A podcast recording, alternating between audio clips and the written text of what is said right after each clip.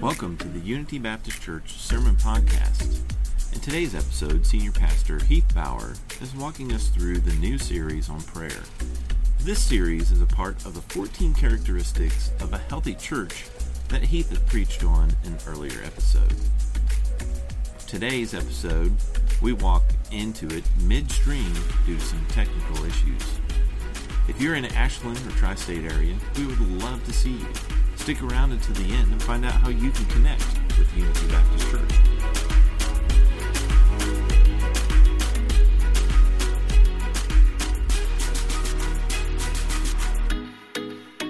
madness and folly that's that's different. It, what it madness here it's referring to the fact that solomon is going to now rely upon cause and effect okay? He's just going to try things out in life. It's like your teenager sometimes parents. You know they're like dad quit lecturing me just let me figure this out on my own let me just experience life let me just learn if you will the hard way you know and as parents we want them to learn by, by hearing and walking by faith but what Solomon's doing here, he's like, I'm even going to take the path of a teenager. I'm just going to try to learn things experientially. If there's something to do, I want to experience it.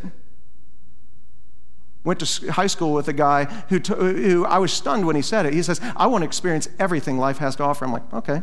He says, no, no, really. I even want to go to jail. I've never heard a guy aspire to go into jail before. Uh, but this guy did. He's like, I want to experience everything the world has to offer evil, good, sinful, law abiding, law breaking. I want to experience the whole spectrum. And essentially, that's what Solomon is saying here by madness and folly. Folly is a unique word here to Ecclesiastes, which means to play the fool. Okay? He just wants to be lighthearted. With fools, nothing bothers them. Hey, there's an earthquake. It'll be all right, you know? And they're just, they're playing the fool. Nothing, they don't take anything seriously. It's sort of, it's like a hippie, you know? Nothing bothers the hippie. Hey, man. Hey, man, just chill. Take, you know, drop a little acid. Make love, not war. Wouldn't you like to ride my beautiful balloon? You know, let's listen to the Beatles. You know, it's just, it's just this chill view of life. Hey, you're, you're, you're, you know, you need to be a little more chill, man. And, and that's, that's kind of it is. And so Solomon even tried these kinds of ways of, of experiential learning through madness, through folly. What he's saying here is that Solomon has tried uh, every philosophic idea that's out there. I don't care if it's Stoicism, this, this, these, these harsh rules and duty, or if it's Epicureanism, you know, where you're, you're just trying out pleasure and hedonism. Will that bring me meaning in life? He's tried every intellectual enterprise there is. But what does he say about all this great learning? You know, can my PhD give me a sense of that I've arrived, that I've succeeded? No, it can't. Just great learning, knowing more than the next guy, the guy who pushes up his glasses up his nose and says, Well, actually, Bob, you know, the guy who always has answers to things and beats everybody in board games. Is there meaning to just acquiring knowledge on earth, studying psychology and philosophy? And by the way, psychology, it can tell you what man does, it makes observations, but it can't tell you why. That takes God. For that, you have to go to Sunday school. Philosophy, it tries to explain the whys of the universe without God. Can it do it? No, it won't. Because this, this philosopher is going to disagree with this philosopher, and this one hates both of those guys. And this guy over here says, Y'all are nuts. You go to psychology. Does all psychology agree? This psychological system says, Do this and you'll heal people. This one says, You've been destroying people for generations. Then this one over here says, Y'all are hurting everybody. And so, man, when man is your authority, we can never agree on anything. And so that leads Solomon in verse 17 to say this The acquisition of knowledge and intelligence and degrees, will that make me feel successful as a man? No, it won't. He said, I perceive that this also is but striving after wind. For in much wisdom is much vexation, and he who increases knowledge increases sorrow. Now, don't you let your kid use that as a proof text as to why he shouldn't do homework. Much knowledge increases sorrow. You want me to be happy. Now, what he's talking about here is he's talking about when I'm just going after trying to find meaning in education and learning and growing and wisdom, that you can't find true meaning in life from that. He says it's a striving after the wind. You know, and that's something that you'll see common here. Uh, it's, a, it's a motif in the book of Ecclesiastes, a striving, a chasing after the wind. Can you try to capture wind in a bottle? You can try. Can you do it? No, we can't capture the wind and let it out.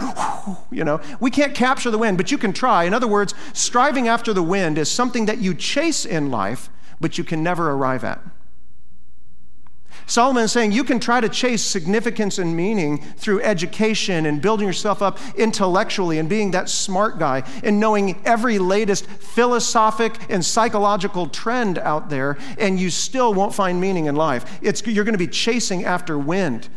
You're going to exhaust yourself doing it, but you're not going to arrive. He says it leads to much vexation. It's vexation, uh, which is just a word that means it's, it's frustrating, it's angering. I put all this work into it, but uh, I study and I study and I study and I think I know everything. But then I realize nobody can agree. So there's, in man, there is no absolute truth. You just have a whole bunch of people that disagree with each other. And that's frustrating to invest your life into just study, study, study, and realize we'll never come to any, anything concrete. There's nothing solid I can build my life on. Well, what about number two? Let's forget that. Let's, let's not just focus on education. Let's just give up on that. And let's go to hedonism. It's kind of like a, a, a, collegian's experience. You go to college seeking higher knowledge, you realize there's not a whole lot of it there, and so you just give up and you go to frat parties. Okay? That's kind of where Solomon's at right now. So, number two, he's going to look at the pursuit of the flesh. Let's go chapter 2, verse 1. He says, Fine, I'll try this then. I said in my heart, Come now, I will test you with pleasure. Enjoy yourself. Can, is the meaning of life just to find what makes you happy? For a lot of people, they think that's what it is. That's their greatest wish for their child. I just want them to be happy. Do you know that's not God's greatest desire for your children? That's not his greatest desire for you, is that you find something that just contents you and makes you happy? So he says here, I will test you with pleasure. Let's see if happiness has weight and meaning to it. Can I build my life on just seeking out pleasure? He uses the word, I will test you. This is the same word that God used of Abraham when God tested Abraham's faith. Let me test your faith. Abraham, you say you trust me. You say you believe in me. Give me your son, your only son sacrifice Isaac and show me that there's a reality to your faith that you trust me that much. And that, that's the exact same Hebrew term being used here that I'm going to test myself. I'm going to apply scientific knowledge and scientific process, and I'm going to test out every kind of pleasure known to man, and I'll report back and see if that leads to any kind of meaningful existence. By the way, this whole concept of if it feels good, do it is that true? Obviously not. Are there things that we can do in life that feel good that we shouldn't? I mean, it's why when you bring your dog home from the vet, what do you have to do? You have to put the cone of shame on him, don't you? And you lock that brother in. Because what's he going to do? He's got a wound and he's going to lick, lick, lick, lick. He's going to bite and he's going to gnaw at it. And he's, it, because it makes him feel good. But what does it ultimately do to him?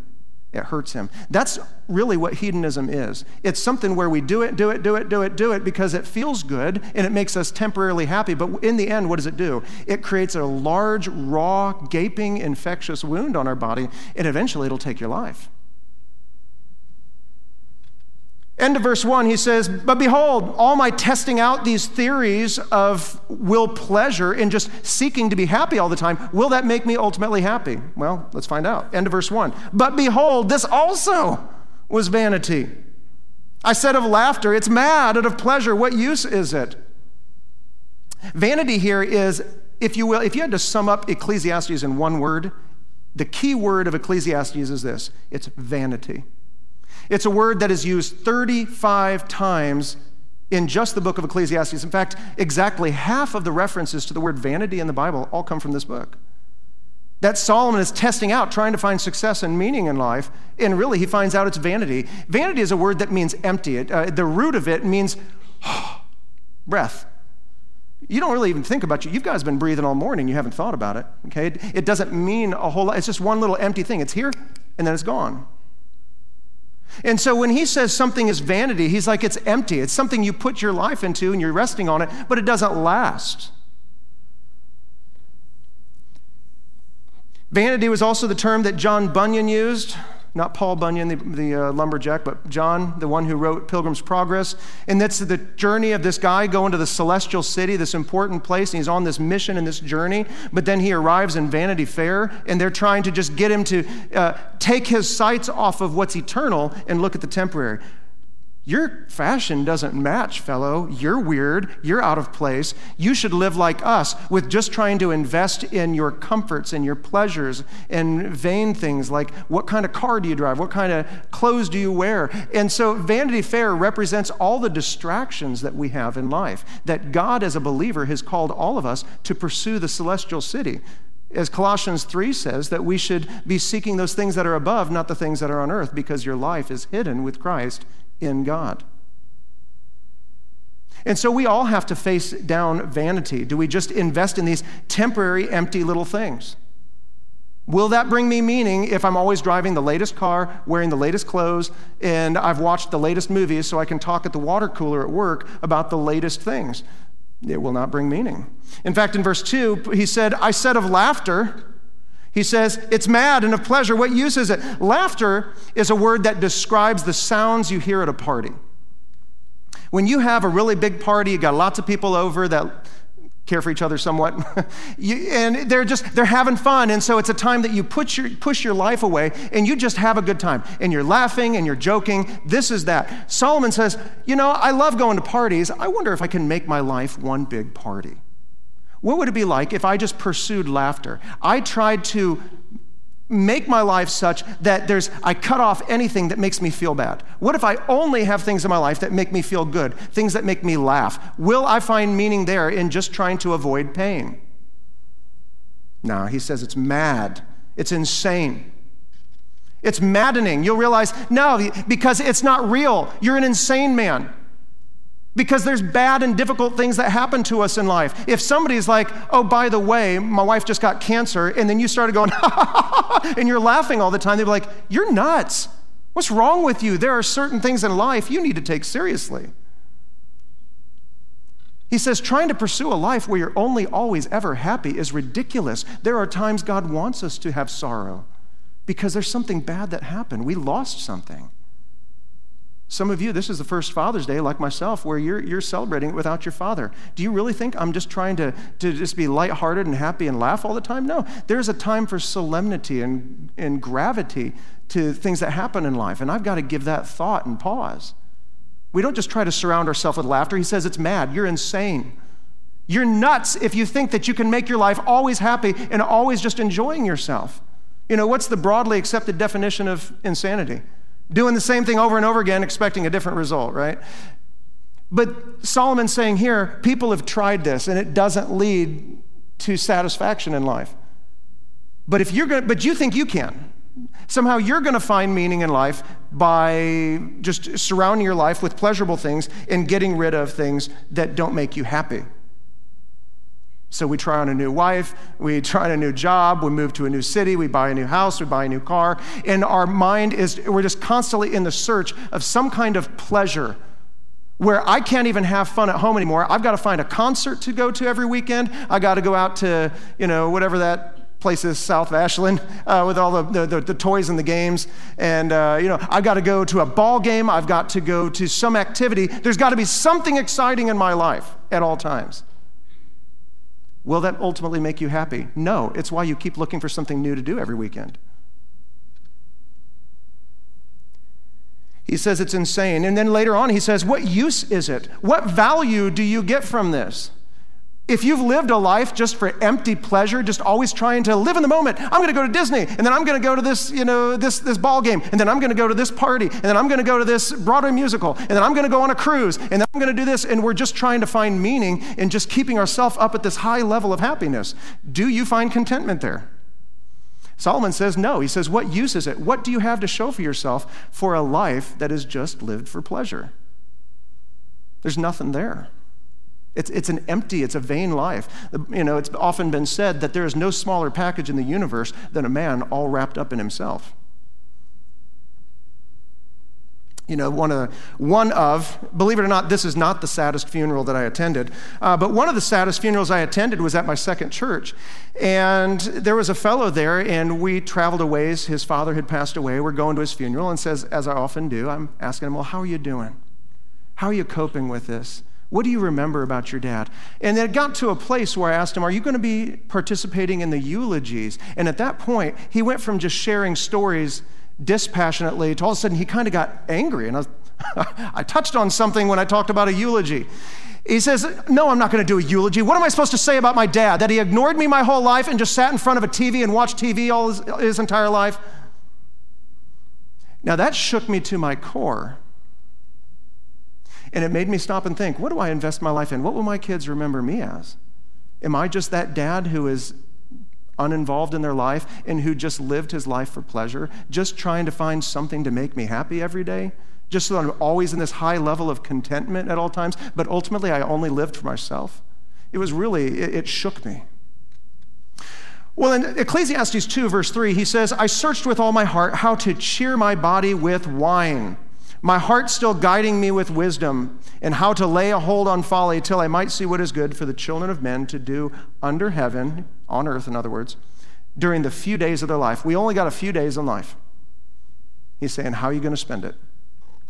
He says, So I searched my heart how to cheer my body. And this time he's like, Well, all of these events and activities weren't enough to distract me from how painful life is. So now I'm just going to go to wine. Okay? And so Solomon saying, my, my, my mind was still with me, my wisdom was still with me. In other words, I know how to fulfill these things to their ultimate to see if there's meaning there. And so he went and looked for wine. You know, will that, uh, will that bring me meaning? You know, and when wine isn't strong enough, you move up to something stronger. You got a little Jack Daniels, you got a little something else. You got, you know, and we just and we just keep moving it on up. And if we can't drink it, we'll smoke it. If we can't smoke it, we'll vape it, we'll inject it, we'll chew it. We're looking for some substance to satisfy myself, to bring my nerves down so I can tolerate life. Because is your life full of pain? Mine is. Mine is full of pain. I hope I'm not the only one experiencing that because I'm doing something wrong then. But our life is full of pain. And if we don't learn how to enjoy life despite the pain, we're going to turn to things to distract us from that. We'll turn to pleasure, we'll turn to other pursuits. Uh, and worse comes to worse, if we can't get that to work, we're going to try to distract ourselves from the pains that we have by just investing in some substance. As long as I'm drunk, I can't think about this. Does getting drunk, does getting high, does doing the, taking these substances, does that ultimately satisfy you and fulfill you? No, it's why we have AA and all these other programs across the universe trying to help people get off it. Because here's what happens when you invest yourself into wine, you invest yourself into alcohol, you invest yourself into drugs or some substance they're always inventing some new way to, to get a high. Whenever you invest yourself into one of these things, wine and substances, it's peace on loan. You're paying off the, you're getting a loan from the mafia, okay? You're, you're temporarily satisfying yourself. Oh, I don't have to think about that anymore. But does that actually cause more problems for you? You wake up with a hangover, you don't even want to go to work. You wake up with bruises and say, How did I get these? You wake up and your wife won't even talk to you. What did I say to her last night? Your kids cower in fear of you. What did I do to them when I was drunk? And then you hear from your doctor, you got cirrhosis. You know, so no, substances are peace on loan. And trust me, every substance has a balloon payment that comes due. And eventually you will pay that and it's going to destroy your life. And so Solomon's saying, no, you can't even distract yourself through substances. But he didn't stop here. He says, My heart was still guiding me with wisdom. I knew how to find these things. He says, How to lay hold of folly. Folly is a word, is a word here. He's just talking about frivolous amusements. You know what the word amuse means? To muse means to think about something. A lot of times, artists or musicians, uh, they'll talk about somebody being their muse, you know, somebody that makes them think creatively, right? What, what happens when we put the A prefix, teachers? what happens when we put the A prefix before something? It negates it, right? And so to amuse means that we're deliberately engaging in something where I don't have to think anymore. And that's often where we are. We get home from work, we're like, I just don't want to think about anything. I just want to veg out, right? Literally, I want to be a vegetable. Ah! mentally flatlining. I just don't want to think.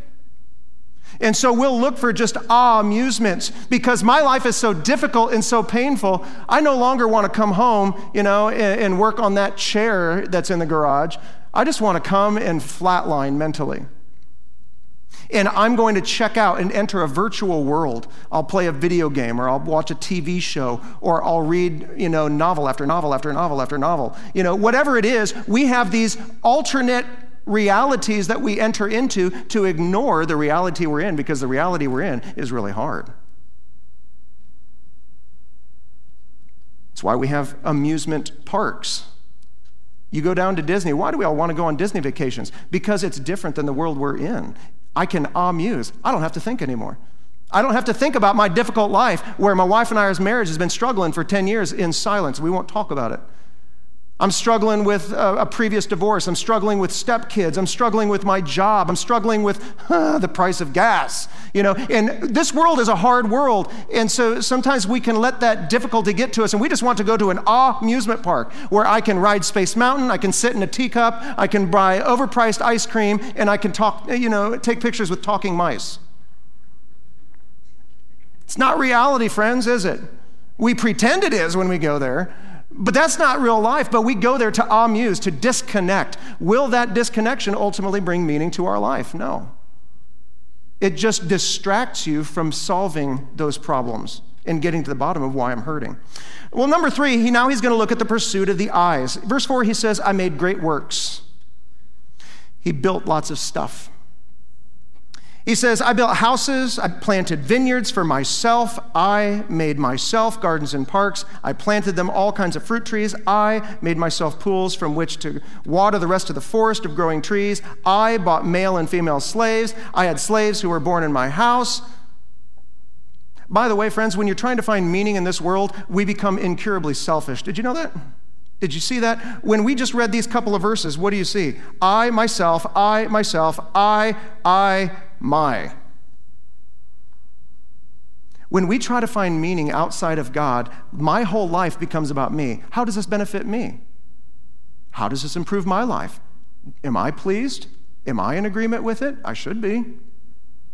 When our life becomes about finding meaning in God, it completely reverses, doesn't it? it? Your entire life becomes about God and then loving other people. Now it's not about you. It's Philippians 2 3. Let this mind be in you, which is in Christ Jesus who, although he was God, he didn't make much of that. He, he, he, he set aside his rights to use that, and he came down and he lived a miserable, difficult life for you and I. Now your life becomes about God and other people. But when we're trying to find meaning in this world, you can tell because you become incurably selfish. I, me, my, myself. And that's what we see Solomon doing. He's trying to find meaning in building all these things, and he didn't even have to do half the building. Who did it for him? The slaves. Now, let's pause here. The Bible's not teaching slavery or condoning slavery. Don't think Alex Haley's novel Roots. Don't picture some Confederate plantation owner with a whip in his hand. That's wrong context. A slave in the Bible was a contracted worker. Many of you are slaves, or maybe feel like it in your jobs. It's a contracted worker. You would contract for six years, and on the seventh year, you go free, okay? But you contract for a time, for a certain benefit, a certain amount of income. So he had all of these contracted workers to fulfill. So it wasn't just Solomon trying to fulfill all his dreams, he had a whole army of people trying to help him find significance in just acquiring things. By the way, that's what the lust of the eyes is. Did you know that? When we talk about the lust of the flesh, we all know what the lust of the flesh is. We talk about the pride of life. You know, it's all it's it's it's, it's this mindset that I'm more important than I really think I am or, or I'm more important than I really am. And the lust of the eyes, though, is the desire to acquire things. I want to gain things. I want to collect things. I want stuff. Well, at this point in time, Solomon began collecting things, didn't he? Look at verse 7. I also had great possessions of herds and flocks. By the way, that's how they measured their income for most people. He had a great 401k. He says, More than any who had been with me in Jerusalem, and I gathered for myself silver and gold and the treasure of kings and provinces. I got singers, both men and women, and concubines, the delight of the sons of man. Solomon became a collector. In all of us, there's a little bit of a collector instinct within us. We like to collect things. I don't know what you collect, um, but we, we desire to collect. That desire to collect, it, it's, it arises from a need from one of two things One, it gives us a sense of significance a lot of times. That if I have all of these things, I can look at my life and say, Look at what you've acquired. I have made it. Or you may want to acquire all these things so you can bring your buddy and open up your garage door. Look what I've collected. You know, look what I look what I have. You know, and there's a, there's a sense that I have made it. Look at how worthy I am because of the things that I own, the things that I have collected and things that I've possessed. Okay? And the other reason is security. If I can collect all these things, I don't I hate to put it this way, if I can collect all these things for myself, I'll never have to get to a place where I have to trust God later. By the way, anybody, don't raise your hand, please, especially if they're here. Anybody know a hoarder? You ever met a hoarder before? They're in my family. I won't tell you which one it is. It, not here on the front row, you know, but like way back in like Iowa. Okay, so, but I have hoarding within my family. And when I first got married, that was my initial instinct was to hoard because I grew up extremely poor. You want to hear my poor stories? They're pretty rough. Uh, I did not grow up with privilege. I grew up with like no clothing and starving to death. Another story for another day. Anyway, so I grew up with this instinctive desire to hoard things. So I never get to a place where I have to trust God with my future. I myself, with my own hands and what I can see, I know that I'm going to be okay because of what I've done. And that, friends, that is why hoarding, in its, in its rawest form, hoarding can be a sin. Now, I realize that saving things is wise. The Bible says there's oil and wine in the house of the wise, that we don't spend everything we make. But it gets, you can get to a place where you're no longer just being financially responsible, you're just hoarding. You're gathering tons of stuff for yourself that you could be blessing others with, but you're just blessing yourself, and you're holding on to it so that I can always feel secure. I don't want to have to trust God. I don't want to have to trust God with my future. I want to look at what I have now and go, I'm going to be okay. Will God let us live that way? No. Because the Bible says the just, those who are justified, those who are born again, they will live by faith. You're going to have to trust me. And at some point in time, God's going to get rid of that hoard because he wants our faith to be in him. All right, that sermon's over.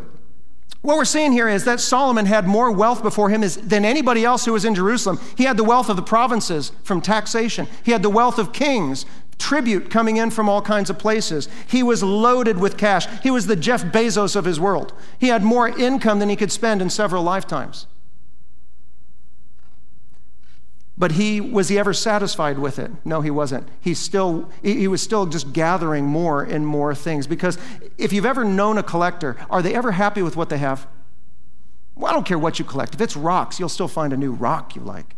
If it's memorabilia, there's always that one album I don't have yet, or that one something. You know, you're collecting baseball cards. There's always that one rookie you're looking for. And, and it, when you collect things for significance, it's never enough. And that we can get neurotic too when we become too collecty. Is that a word? Okay. Uh, we collect things too much, we, our significance comes from that. We collect weird stuff. I did some research this week. You know some of the stuff you guys collect? Not you, the church down the road. But there's people out there who collect some weird things. Uh, there's people who just collect uh, Coke bottles. I don't just mean the bottle, I mean with the Coke still in it. They don't even drink it first. And, and that's the least of the weird things that I saw. Uh, there's people who there's people who collect banana stickers. Is this thing on? Banana stickers, like the stickers you get on bananas. I mean, as if, you know, you got, you know, Jane and Bob, you know, and this is our front room, and this is our bedroom, you know, and then here's our garage. And oh, by the way, have I shown you my Strack book of banana stickers here? This one's from a mission trip when I was in Guatemala, and I peeled that one off and brought it home. And, and we got folks collecting stuff like that, collecting celebrity hair. Amber's grossing out right now. She hates. If hair is not attached, it's it's satanic or something. This is how she feels. And so we collect lots of weird stuff because we just want to try to find significance and meaning in the collection. That if I can gather enough things, there's a sense of satisfaction that arises from that that gives me a sense that I've succeeded. But what did Jesus actually say in Luke 12? He says, Beware of covetousness, always wanting one more thing. Because life does not consist in the abundance of the things you possess. Doesn't matter what kind of car you drove to Father's Day here. Doesn't matter what kind of home you're going back to. Doesn't matter what kind of lunch you can afford today. Doesn't matter if you're going on vacation or if you're just staying home and resting. That doesn't make you successful or not. It's, your life doesn't consist in the things that you've collected. Well, Solomon says he collected even singers, men and women, and concubine, the delights of the sons of men. Solomon had the best CD collection in the world. Now, back then, you wanted to collect music, you had to actually collect the artist. Now, that's a challenge. You know, we get used to just being like, you know, talking to our Amazon speaker, Alexa, play me some cool jazz, you know, and, and all of a sudden we got this sweet music to chop cucumbers with, you know, to, uh, when we're making dinner. But back then, if you wanted good music at the ready, you had to actually collect the people. And so, but Solomon even had that. And he also collected concubines. No, Mike, not the thing that you plow corn up with, you know, in Iowa. That's a combine. So Concubine, that, without being delicate here, it's a secondary wife. Uh, who didn't have all the same rights and privileges lived there, but a lot of times they were ornamentation to your life and to be kind uh, for the delights of the sons of man, as Solomon said. So he had all of these things, and even though it brought him temporary pleasure, did it ultimately hurt Solomon? It did. 1 Kings 11 says that he had 700 wives who were princesses, their political marriages. He had 300 concubines. And his, it says, though his wife, his wives turned away his heart. For when Solomon was old, his wives turned away his heart after other gods, and his heart was not wholly true to the Lord his God, as was with David. And so it felt good at the moment. Did it bring him success? No. In fact, it destroyed his life. And after Solomon, God split the kingdom. Solomon's sin destroyed them. Well, let's bring a summary to this real quick here. Uh, number four, looking at verse uh, chapter 2 verse 9 will earthly pursuits give my life meaning? Solomon sum it up for us. So i became great and surpassed all who were before jerusalem. In other words nobody did this trying to find success in the worldly things. Nobody did it better than me nor could they. My wisdom remained with me and whatever my eyes desired i did not keep from them. In other words solomon tried everything. Everything if his eyes desired it he went with it he didn't stop to reflect if it honored God. He says, Then I considered that my hands, all that they had done, the toil I had done, I had expended in doing it, and behold, what does he say? All of that. The lust of the flesh, the lust of the eyes, the pride of life, all of it was vanity, emptiness. In other words, Solomon tried out all these things and he felt cheated. I tried to find meaning in the lust of the flesh, the lust of the eyes, and the pride of life, and I felt cheated. It's like a little kid on Easter morning, true story, right? Easter morning, and I've been coveting one of those giant chocolate bunnies. You've seen those, the size of a child's head. And they're foil wrapped, and they come in this grand box like you're making a presentation to the emperor. And you get this chocolate bunny for Easter, and you're just thinking, this is going to be the most satisfying candy experience I've ever had in my lifetime. Now, those of you who have had a, one of those chocolate bunnies, you, you're laughing because you know it's not that great. And I remember biting into the ears, because that's where every normal child starts. You bite into those ears and you realize this thing is empty. You've been there. You're like, it's hollow. You feel cheated. You're like, what is that? You advertise yourself, you're like some big chocolate, and you melt it all down. You have more chocolate in a Hershey bar. And so you feel cheated. It looks something that it's something that looks big and amazing and great, but in actuality, you bite in and it's hollow, it's empty. And furthermore, the chocolate was made by somebody in like Malaysia who don't eat chocolate, and it, you know, as they say, it puts the chalk in chocolate. You know, it's this dry, brittle, nasty thing. That's the word for vanity. It's empty. It's something that you bit into it thinking it's going to satisfy you, but you get into it and it's hollow, it's empty, it's chalky, it's gross, it's nothing at all like you expected it to be. It's vain. And then your heart begins to search and pursue for something else. Well, the chocolate bunny didn't work. Maybe the peanut butter bells will work, or you know, whatever eggs or whatever you go for, and you just you move on to something else. And as as men, men, I have watched your lives, not you, but people in the past. Men, we we jump from activity to activity, looking for something to make us feel significant. We're all on that same hunt, aren't we? We're like U2. I don't mean like you also, but I mean like the band, U2. You know, you know, uh, lead singer Bono, and he wrote a song in his life, and he described this song as a spiritual song with a restless spirit. You may know where we're going with this. The lyrics say, I have climbed the highest mountains, I've run through the fields only to be with you. You broke the bonds, you loosed the chains, carried the cross of my shame. Oh, my shame. And I know I believe it, mm, but then what does he say? But I still haven't found what? What I'm looking for. What was Bono searching for? He was searching for Jesus. And his life is on this relentless hunt, looking for something to give my life meaning and purpose and significance I can sink my life into and feel like my life mattered. What use is it? But he couldn't find it. Now, evidently, people tell me that Bono found Jesus. I hope that's true. I hope Bono finally found what he was looking for. And now you're going to be stuck with that tune in your head all day. That's my Father's Day gift to you. Happy Father's Day, man.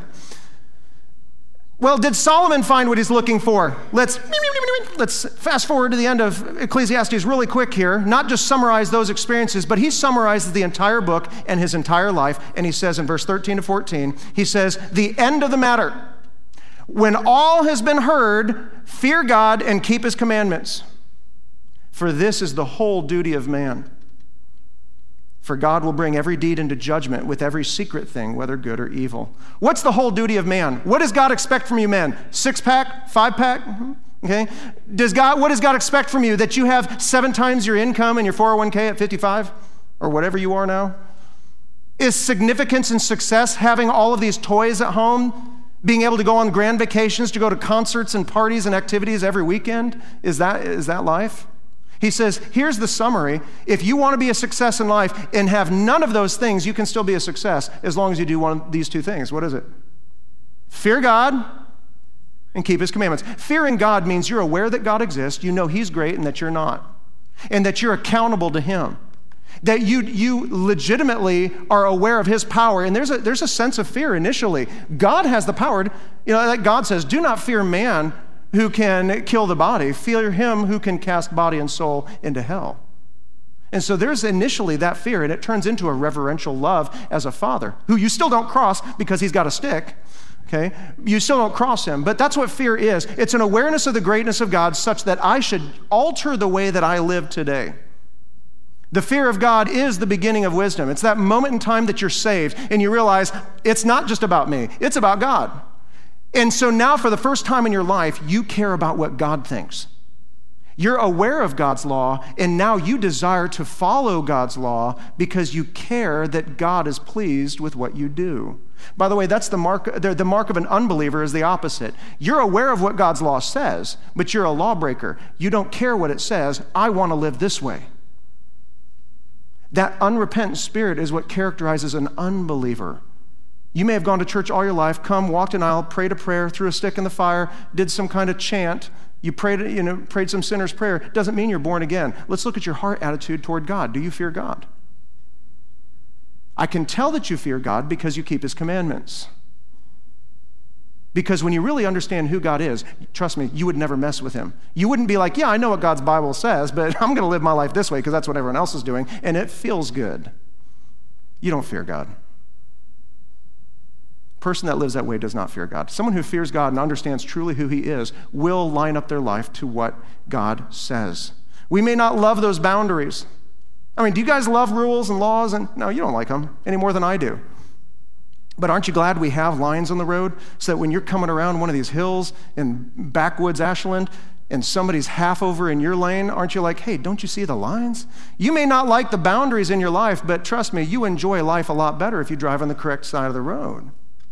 And that's what God's rules are. You may not like the fact that God has expectations of you and I, but you know what? These expectations are built here so that we drive on the correct side of the road and we enjoy life without colliding into something. Fear God and keep his commandments. That's all God expects of you. Men, if you do that, you're a success. I don't care what you're wearing. I don't care who your wife is, who your kids are, or if they even still talk to you. It doesn't matter. You can still be a success in God's eyes if you fear God and you keep his commandments. And you will hear those words when you arrive in heaven someday Well done, good and faithful servant. You are morally upright and you served me. That's all that matters. Men, you're a success. He says, You need to do this because God will bring every deed into judgment with every secret thing, whether good or evil. That God will someday put our life through the furnace and all the works that we did, and He's going to burn it up. And the things that we did for the Lord will remain. Bible calls it gold and silver and precious gems, you know? But all the empty stuff that we just did for ourselves, the lust of the flesh, the lust of the eyes, the pride of life, it's going to burn up and it's going to be ashes, and God's going to go, and He's going to blow it away. And then we're going to see and ask ourselves the question, like Solomon did what use is it? What good was my life? What, how has my life contributed to God and the lives of people? So, men, are you a success today? I don't know. Ask God. I don't care what your finances is. I don't care what you look, look like. I don't care what you wear. I don't care who your friends are. I don't care that you have a banana sticker collection at home. In fact, if you do, just don't show it to me. I don't care. Uh, but if you are going to be a success, you cannot avoid this. Fear God, keep his commandments. This is the whole duty of man. And when you hear that, I don't care what your daddy ever told you growing up. Your, I want you to hear this right now. Your heavenly father says, I'm proud of you.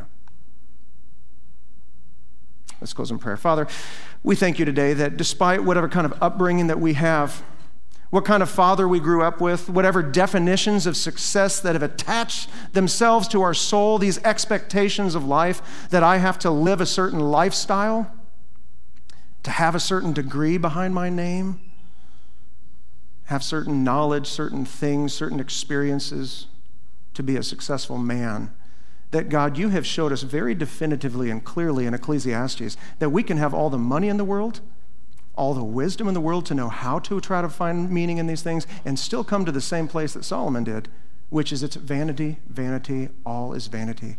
It's an empty chocolate bunny what this world offers us. Lord, I pray that you would send us from this place of people who are fearing of you. We know you for who you are. We know you're holy. We know that you're good. We know that you're just and that God, because of that, we would alter how we live today, knowing that we, like Solomon said in Ecclesiastes 12, that we're going to stand before you someday, and you're going to bring into judgment every deed that was done in the flesh. So, God, help us to live success according to your metric, according to your standard.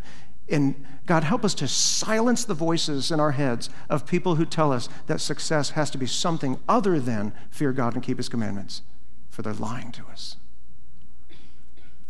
God, we just beg of you to hear the words, Well done, good and faithful servant. We just want to hear from you, our daddy, who says, I'm proud of you. And we offer up ourselves to you this morning for your service. We ask in Christ's name. Amen. Thank you for spending time with us today. If you would like to make a decision to ask Christ into your heart, click on the link in the show notes and we will be able to help you find your way to Jesus. If you enjoyed today's message, give our podcast channel some love by liking and subscribing to it. And as promised, if you would like more information about Unity, you can connect with us at unitybaptistashland.com or on Facebook at UBC Ashland. Thank you for spending the day with us. We hope that you have a blessed day.